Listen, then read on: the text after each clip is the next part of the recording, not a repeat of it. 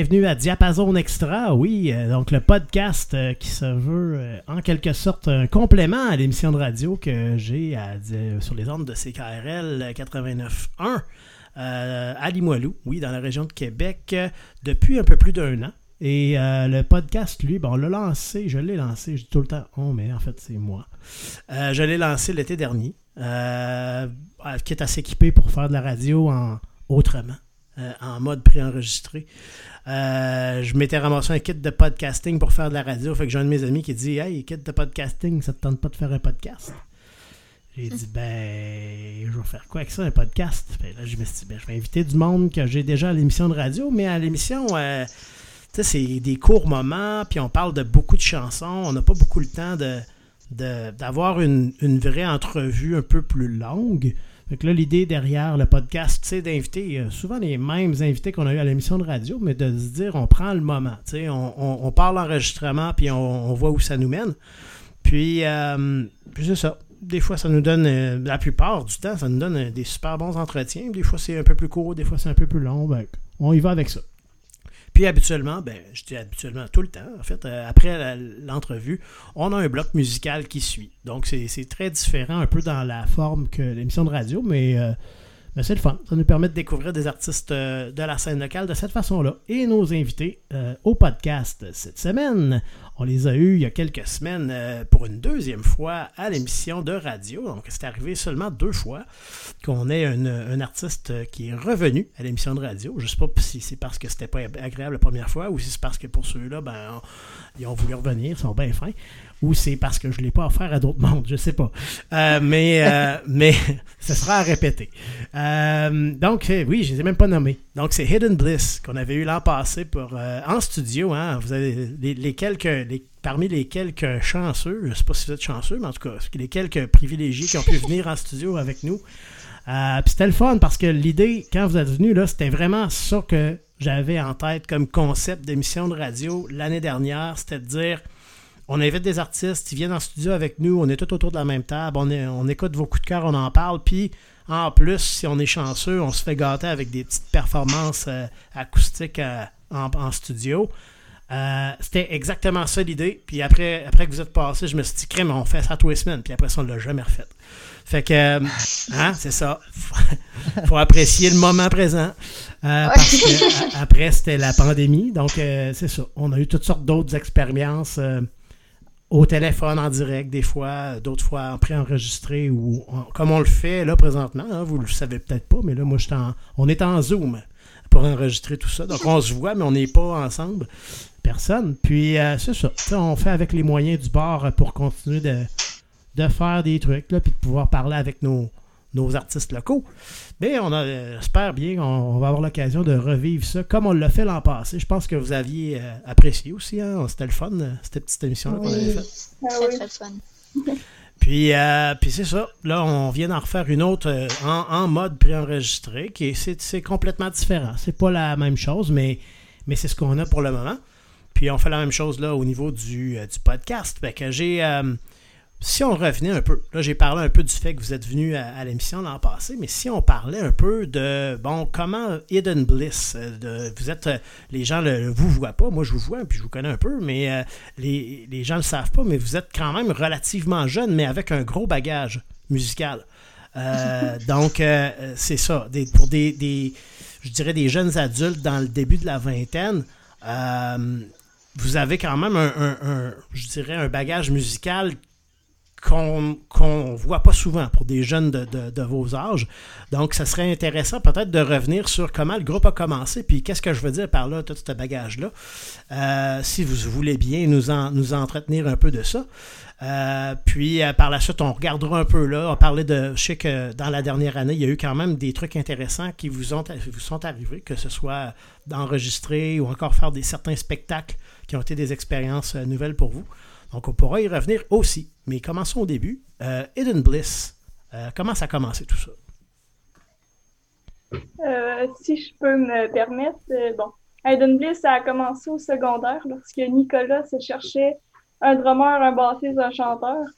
J'ai vu cette annonce-là, j'ai dit que j'étais drummeuse.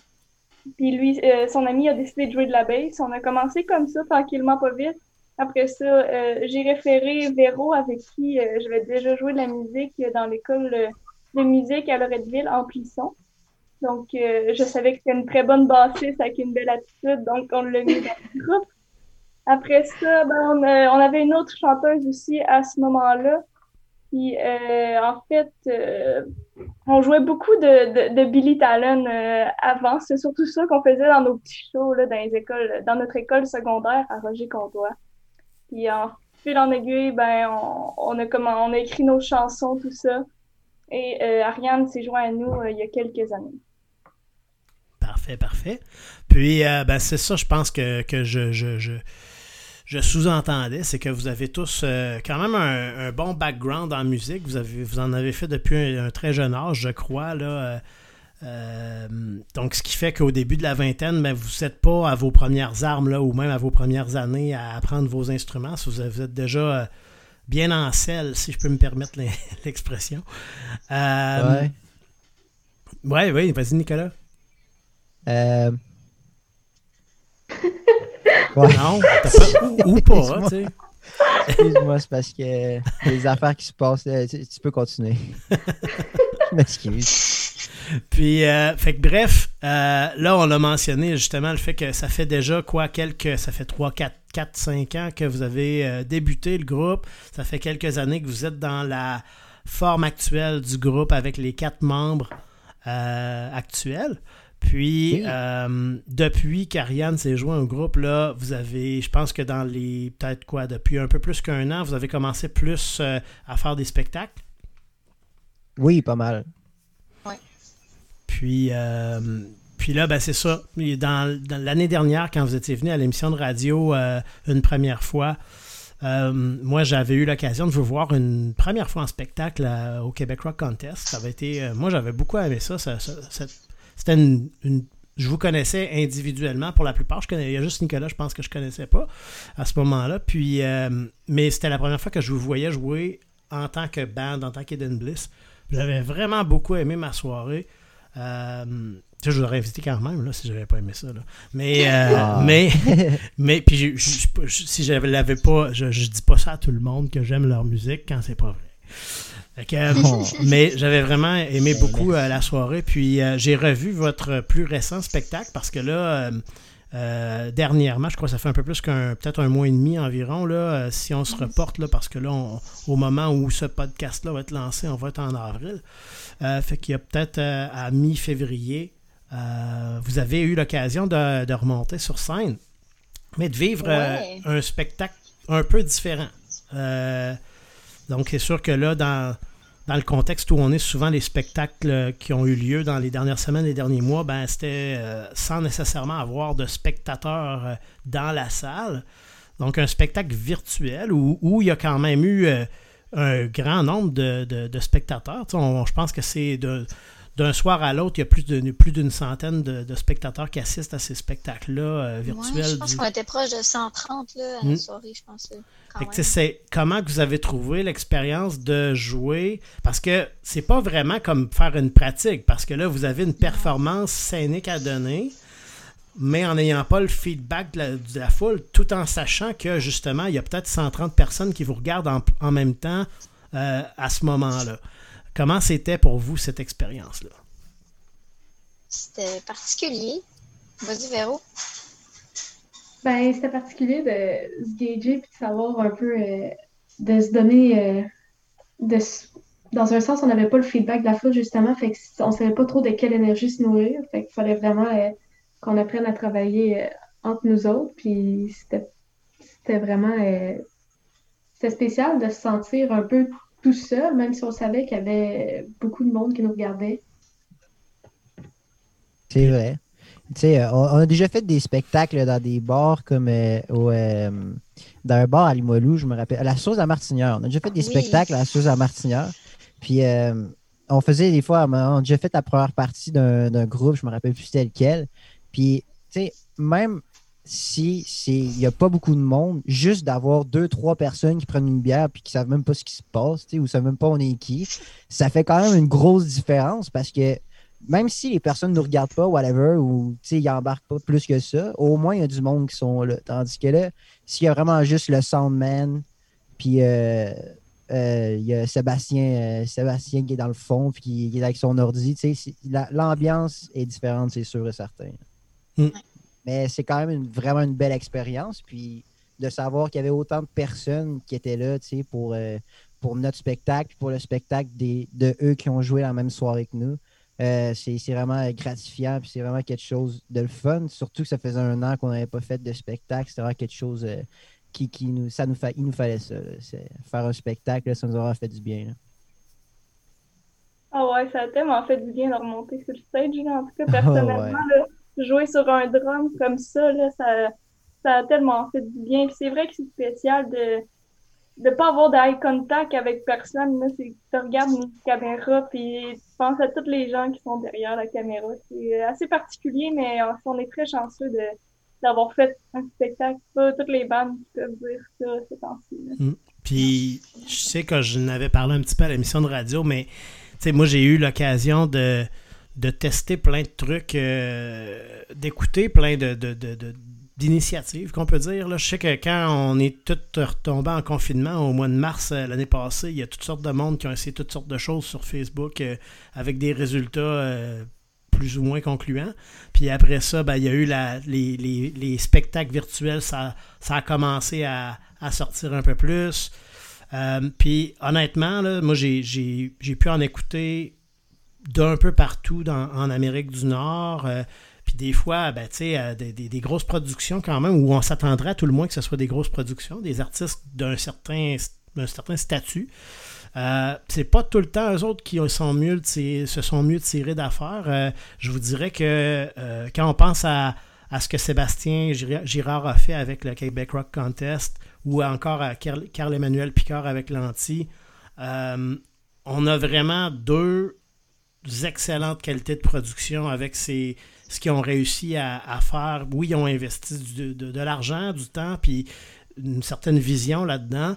Euh, je me souviens quand, au niveau de l'anti, quand ils ont commencé, évidemment, ils ont testé la formule avec des artistes euh, un peu plus connus. Ils ont fait ça avec mon oncle Serge, Pépé, des trucs comme ça, des, artistes rassembleurs.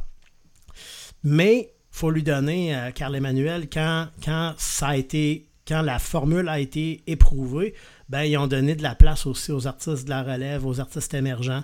Puis le Québec Rock Contest, ben, on ne se le cachera pas, c'est beaucoup ça, la, la, mission qu'ils se sont donnée, c'est de, de, donner, de donner de la place à notre scène, puis de s'assurer que cette scène-là puisse vibrer. Puis moi, je trouve que c'est un bel incubateur. Ça permet à plein d'artistes de se connaître aussi, euh, entre eux.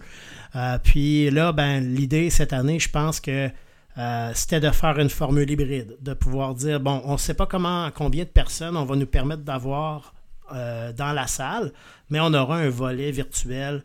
Euh, puis là, évidemment, ben, pour le moment, c'était toujours pas quand vous êtes, vous êtes allé sur au dernier spectacle que vous avez participé, c'était pas possible du tout d'avoir des spectateurs.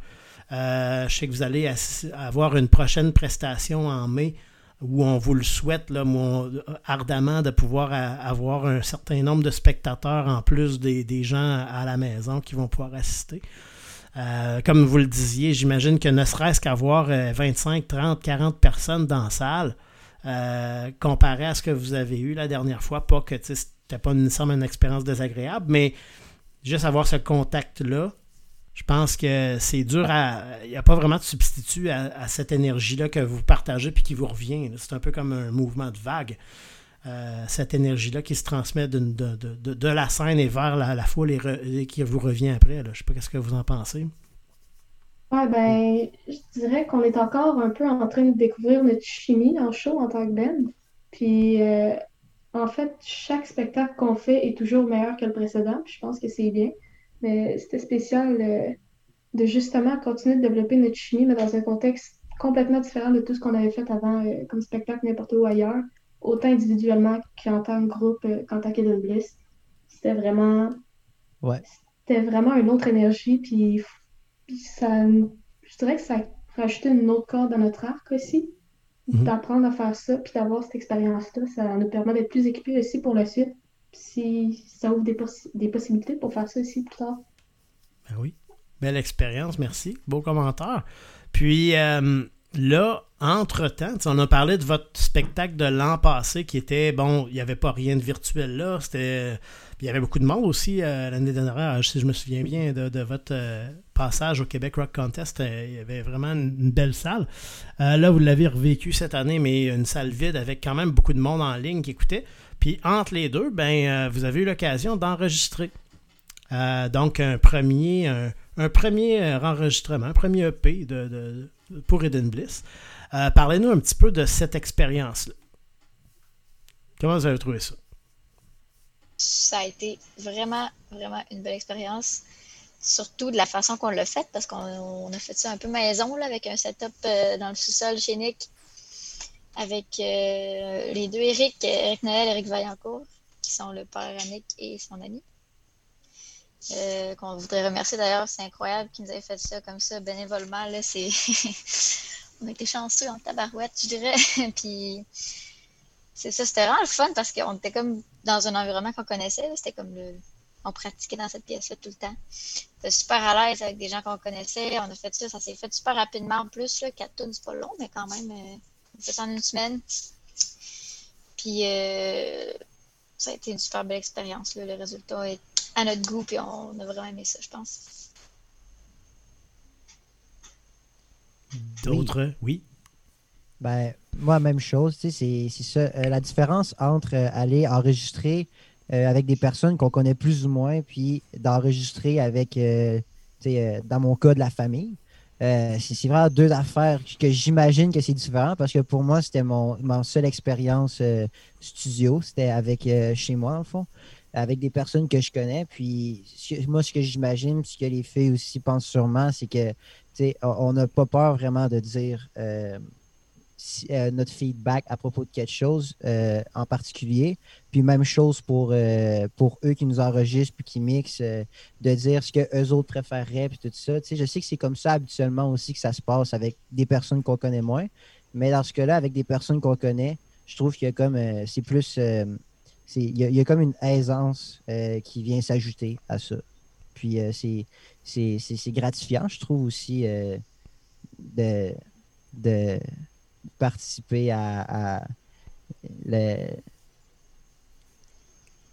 ben, Ça nous a enlevé un, élément de stress qu'on aurait probablement eu avec du monde qu'on connaît pas. Puis ça a fait un produit fini qu'on aurait probablement pas eu non plus avec du monde qu'on connaît pas. Mhm c'est le fun de finalement aussi pouvoir mettre nos chansons puis notre propre travail euh, dans l'univers, puis de le mettre qu'il soit possible d'être écouté pour les autres. Ces chansons-là que vous avez choisies pour ce premier EP-là, si je ne m'abuse, c'est des chansons que vous euh, trimballez depuis un petit bout de temps. Oui, on a choisi les quatre premières tunes qui ont été composées à vie. Je pense que on s'en est jamais vraiment tant que ça parlé, mais on les a un peu choisis pour faire un test parce que, tu sais, c'est des, des chansons vraiment vieilles. Tu sais, je veux dire, on est rendu à peut-être, euh, je sais pas combien de tonnes on a, Nick, maintenant, là? On est à plus qu'une vingtaine, je pense. Ouais, plus qu'une vingtaine présentement, ouais. On en a énormément. Fait qu'on a comme commencé avec le début en se disant que le style va évoluer. Euh, exact. Le style a déjà évolué. Ouais, c'est ça. Comparé à ce qu'on a sur le EP, maintenant, ce qu'on compose, c'est plus du tout pareil. Non, c'est ça. Mais avec le setup d'enregistrement qu'on avait, je pense que ça fitait pas mal plus avec le style de musique qu'on avait, un peu maison, avec la musique un peu plus, euh, c'est plus jeune, moins, euh, moins recherché, plus, moins mature un peu, plus euh, on veut jouer de la musique, puis on fait ça de même. Puis je pense que ça a bien marché. Puis c'est ça, hâte de voir ce que les prochaines chansons vont devenir quand elles vont être enregistrées. Mhm. C'était ma prochaine question, justement. On parlait d'un premier EP où, où on est revenu plus aux sources un peu euh, au mhm. début. Euh, avez-vous déjà commencé à penser à peut-être éventuellement enregistrer à nouveau, mais euh, qu'est-ce que ça pourrait, en quoi ça pourrait être différent cette fois-ci? Oui. Oui, on en a parlé souvent. Mais c'est sûr ben que là, on aimerait faire euh, enregistrer tout ça, mais euh, mettons que moi, je suis euh, pris ici à Montmagny jusqu'en août. Mais quand je vais revenir à Québec, là, on va vraiment tomber en mode on va enregistrer du stock, donc on va peaufiner nos chansons. On va enregistrer où? On le sait pas encore, on a plusieurs. Des propositions, ouais. ouais. Il y a plusieurs propositions, donc euh, ça va être à regarder tout le monde ensemble, mais cet automne, on aimerait bien que tout ça, ça reparte. C'est ça que mes études, j'ai pas le choix de.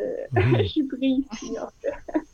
Puis Ouais. vous mentionniez le fait que vous avez une vingtaine ou environ euh, de chansons euh, dans, dans- de, de composer. Puis euh, quand on pense à un spectacle de Hidden Bliss, est-ce que euh, ça va ressembler à. ben, vous allez aller piéger dans un petit peu toutes ces chansons-là ou est-ce que vous avez vraiment comme un setlist qui, est en- qui tend à revenir beaucoup ou ça peut varier beaucoup d'un spectacle à l'autre? Je vais poser plein de Ouais. questions en même temps. Mais je dirais que ça dépend beaucoup de combien de temps qu'on doit jouer. Ouais. Et quand on, c'est sûr, quand on fait des plus petits sets, mettons comme euh, la section concours du Québec Rock Contest, on fait plus des. sais, On tend à mettre nos tunes qui font plus single radio un peu, là, Mhm. les plus celles qui vont avoir plus grand public, qui vont puncher plus, puis qu'on se sent plus à l'aise de faire aussi. OK.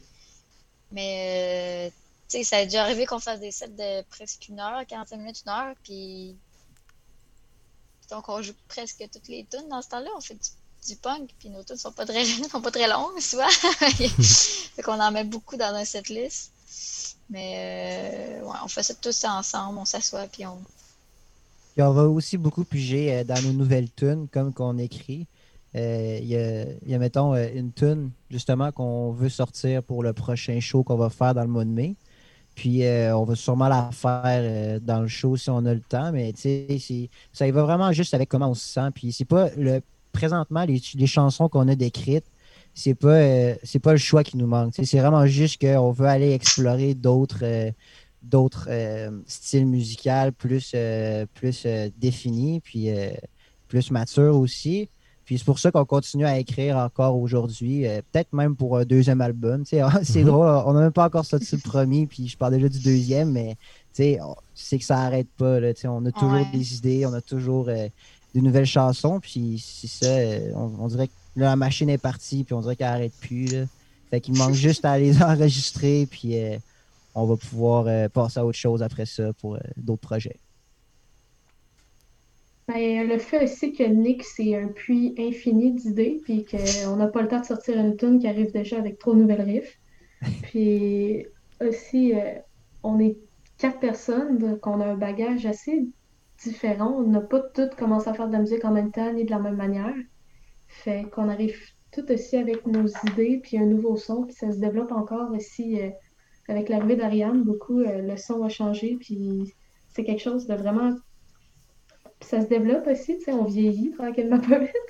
Ça- L'air de rien, mais on gagne une année à chaque année, fait que le son il se développe aussi, puis ça change, fait que ça- j'ai déjà, moi aussi j'ai déjà hâte d'enregistrer le deuxième album, puis on n'a pas encore sorti le premier, Mhm. mais j'ai déjà hâte de sortir du nouveau stock, tu sais. Exact. On reste assez euh, am- ambitieux euh, pour les projets qu'on Ben oui, veut il faut. faire. là. Il faut. Ouais. mettre la barre haute. Puis, euh, Ouais. puis si vous me permettez une petite question, là, on parlait du concours euh, entre la prestation de février puis celle de mai euh, en termes au, au niveau du concours du Québec Rock Contest. Est-ce que c'est sensiblement, est-ce qu'on vous donne le même temps de scène ou est-ce que c'est différent pour la deuxième fois? Savez-vous? Je sais pas. Non, pas? euh, c'est différent dans le fond. On a, je pense qu'on va avoir 45 minutes à jouer. Tandis que l'autre spectacle qu'on avait, je pense que c'était entre 25 puis 30 minutes. Donc, on va avoir une coupe de tunes de plus. Euh, donc, plus, euh, plus de nous, dans le fond. Puis, euh, à part la durée puis le fait que forcément ça va faire plus de chansons, est-ce que vous avez l'int- est-ce que le plan c'est de refaire le même set mais plus quelques chansons? Ou est-ce qu'on re- rebrasse un peu le tout là? Ben, pas nécessairement. Même pas, voyons, pas nécessairement. Je pense que la première ronde, c'était aussi une ronde d'essai, là, vu que ça faisait longtemps qu'on n'avait Ouais. pas fait tout. On a comme testé quelle tune qui, qui, qui sonnait bien, quelle tune que le monde aimait. Puis euh, je pense qu'on va se baser là-dessus pour le prochain. Là. On a déjà commencé à en parler un peu. Puis euh, il va y avoir aussi du nouveau stock, probablement. Avez-vous eu l'occasion de le voir votre spectacle virtuel? Oui, un peu. Oui. Comment vous avez trouvé ça de vous regarder? C'est Euh, spécial. Spécial, hein. Ouais, de voir Je- un spectacle au complet, là, comme ça. Tu sais, moi, j'étais habitué de voir des petits, euh, des petits bouts. De, de chansons, des petits bouts de spectacle, mais de voir un spectacle au complet, c'est, c'est cool pareil. Puis je trouve que c'est important quand tu es un band de te voir euh, jouer sur une scène. C'est important parce que tu peux voir ce que tu fais de correct puis ce que tu fais de pas correct. Puis c'est, c'est, c'est, c'est imp- c'est vraiment important, je trouve. Ben, ça permet de s'améliorer. Comme tu dis, hein, tu vois, euh, t'as pas le même point de vue que quand tu es en train de jouer que si tu te regardes jouer d'un autre côté. Exactement. Ouais. Ça prend de l'habitude aussi. Moi, je trouve ça encore tough de me regarder jouer. C'est tough de regarder ça puis d'essayer de penser d'un point de vue de c'est pas toi qui joues sur la scène, c'est un autre artiste pour évaluer mieux. Mais ouais, c'est tough, mais en tout cas, on s'habitue avec le temps. Surtout quand on a Ouais. Nick dans le band qui fait des jeux à boire avec Nautique aussi. Fait que, euh, Nick qui a vrai. le show plusieurs fois s'est amusé à trouver chacun de nos petits tics qu'on avait pendant qu'on jouait. Ah ouais, je vrai. sais pas. Ouais. ça. Ouais. je pense qu'on savais avait pas mieux. ça. T'avais fait un Moi, petit jeu à boire. moi, fait ben mes cheveux, là. Que j'ai Eh oui. pu faire des headbangs comme avant. J'ai Trop des de cheveux trop longs. Moi, ce qui paraît, je lève une jambe à tous les deux secondes. Ouais, Ouais. c'est ça. Il y en a plein. Tout le Ben monde oui. l'a remarqué sauf moi. Faut qu'on les remarque pour peut-être les faire après. Ben non, c'est pas grave, les tics. C'est juste drôle. Ça fait juste me faire boire encore plus dans mes jeux. Bon, hey, ben, Hidden Bliss, euh, donc Nicolas, Mia, Ariane, Véronique, merci beaucoup d'avoir pris un moment pour, euh, pour nous, nous permettre de, de- de- de- nous entretenir avec vous. Euh, C'est sûr que euh, on va inviter tout le monde. puisque, bon, comme, comme on le mentionnait, le podcast, lui, va arriver probablement quelque part ou presque à la mi-avril. Donc, euh, le prochain spectacle au Québec Rock Contest est bien prévu, je crois, le 21 mai prochain. On souhaite, on se croise les doigts, on souhaite que ce soit possible de pouvoir euh, avoir des spectateurs lors de ce prochain spectacle-là dans la salle au bûcher, en plus de ceux qui seront là en virtuel. Évidemment, si jamais c'est possible, moi, euh, ça va me faire plaisir de retourner vous voir euh, sur place. Sinon, ben, je vais être là en ligne, là, puis je vais faire du headbagging dans mon salon. Puis, euh, mais euh, sinon, ben, c'est toujours un plaisir de, de vous entretenir, puis gardez nous au courant pour la suite des choses. Moi, j'aime beaucoup ce que vous faites. Je trouve que vous êtes des belles personnes en plus de faire de la belle musique. Donc, euh, au plaisir de, de, de se rejaser prochainement. Puis, euh, ben, pour la suite, il va y avoir le bloc musical qui va suivre. Euh, donc, euh, si vous avez écouté l'émission de radio il y a quelques semaines, il va avoir. euh, on a pigé un peu dans ce qu'il avait joué à l'émission de radio. Puis vous allez évi- évidemment entendre les quatre chansons du premier EP de Hidden Bliss dans ce bloc musical-là. Donc, euh, restez à l'écoute. euh, et ben c'est ça. Euh, Faites-nous des petits commentaires si vous voulez sur la page Facebook de Diapason CKRL 89.1 ou encore ben, suivez Hidden Bliss sur leurs réseaux sociaux. Je pense que vous avez Instagram, Facebook et probablement des choses que je connais même pas. Euh, Oui, je sais pas en fait. Non, je pense qu'on a juste Instagram. ouais, ok. euh, C'était déjà Ouais, c'est vrai, Instagram. on a, mettons, euh, on a Spotify, puis on a Mm. Bandcamp, puis on a YouTube, je pense. Apple Music. Apple Music. Bon. Écouter plateformes. ça, hein. Donc, ben, je vous remercie encore une fois. Euh, Merci à de- de- toi. Ben oui, merci à toi. Ben Merci oui. beaucoup. Ça fait plaisir. Puis, euh, on reste en, contact. Puis, ça va me faire plaisir d'aller vous voir euh, prochainement, si c'est possible. Donc, euh, Ah, ben, sur ce, à la prochaine. Bye! Bye. Bye. Salut! Pour la partie musicale de ce podcast de Diapason Extra en compagnie de Hidden Bliss, on aura droit en premier lieu à la chanson Gros Mammouth des trois accords, suivi de la Hiérarchie avec Jérôme 50, Corbin Dallas avec Lake Shirley, No Bro et la chanson Don't Die. Ce sera suivi de Mute avec Bates Motel, Rose Matulip et Dirions-nous, le groupe de Seasons et Copernicus, suivi de Galaxy et Baron. On entendra ensuite Anderson's Missing Bell et la chanson Heart and Head, la chanson La valse des trottoirs de Choses sauvages, et on va terminer avec l'intégrale, en fait, du premier EP de Hidden Bliss avec les chansons MIA, Time, Lifesaver et Better Off Alone. Bonne écoute.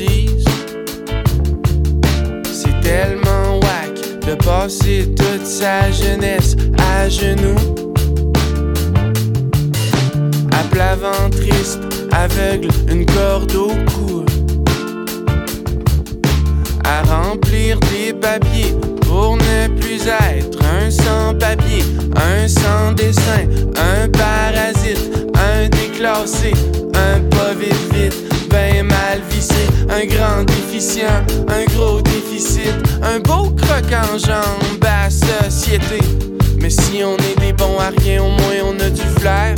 Au nom de la loi, du moindre effort, que l'on s'arrête, le temps de rien faire. C'est comme ça qu'on s'améliore. Faut pas travailler trop trop fort pour monter dans la hiérarchie. Faut pas travailler trop trop fort monter dans la hiérarchie. Ouais ben, mes chums capotent. En fait, ils trouvent ça drôle de nous voir courir après une carotte. Hmm, ça doit goûter les clés de vos propres menottes. Mais nous, n'a pas les yeux plus grands que la panse. La méritocratie nous fait tomber sans connaissance. Car l'ascension n'est pas sans souffrance lorsqu'on s'élève dans le non-sens.